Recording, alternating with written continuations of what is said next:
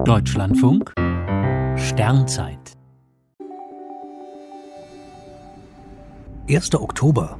Baby Colombo, Merkur und das natürliche Bremsen. Seit drei Jahren ist die Raumsonde Baby Colombo unterwegs zum Merkur.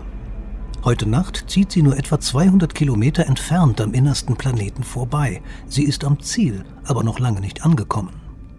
Baby Colombo, eine europäisch-japanische Gemeinschaftsmission, soll aus der Umlaufbahn Merkur erkunden. Doch die Sonde wird noch fünf weitere Male an ihm vorbeifliegen, bis sie im Dezember 2025 endlich in einen Orbit um den Planeten einschwenkt. Mit diesen Manövern lässt sich treibstoffsparend bremsen. Bei jedem Vorbeiflug gibt Baby Colombo Bahnenergie an Merkur ab und wird dadurch etwas langsamer. In vier Jahren hat dann die Sonde fast die gleiche Geschwindigkeit wie der Planet und wird von Merkur regelrecht eingefangen. Es ist wie beim Aufspringen auf eine fahrende Straßenbahn. Das gelingt bei fast gleichem Tempo am besten. Um ohne natürliche Hilfe genügend abzubremsen, hätte die Sonde viele Tonnen zusätzlichen Treibstoff gebraucht. Dann wäre die ganze Mission viel teurer geworden.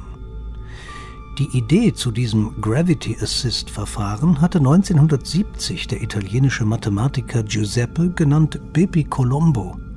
Er wies die NASA darauf hin, dass ihre Sonde Mariner 10 drei statt einmal am Merkur vorbeifliegen kann, wenn sie vorher etwas Schwung an der Venus verliert. Planetenmissionen wären ohne Gravity Assists kaum mehr denkbar. Zum Dank heißt nun die ESA-Sonde nach dem Erfinder, Beppe Colombo bremst noch fünfmal am Merkur und ist dann endlich da.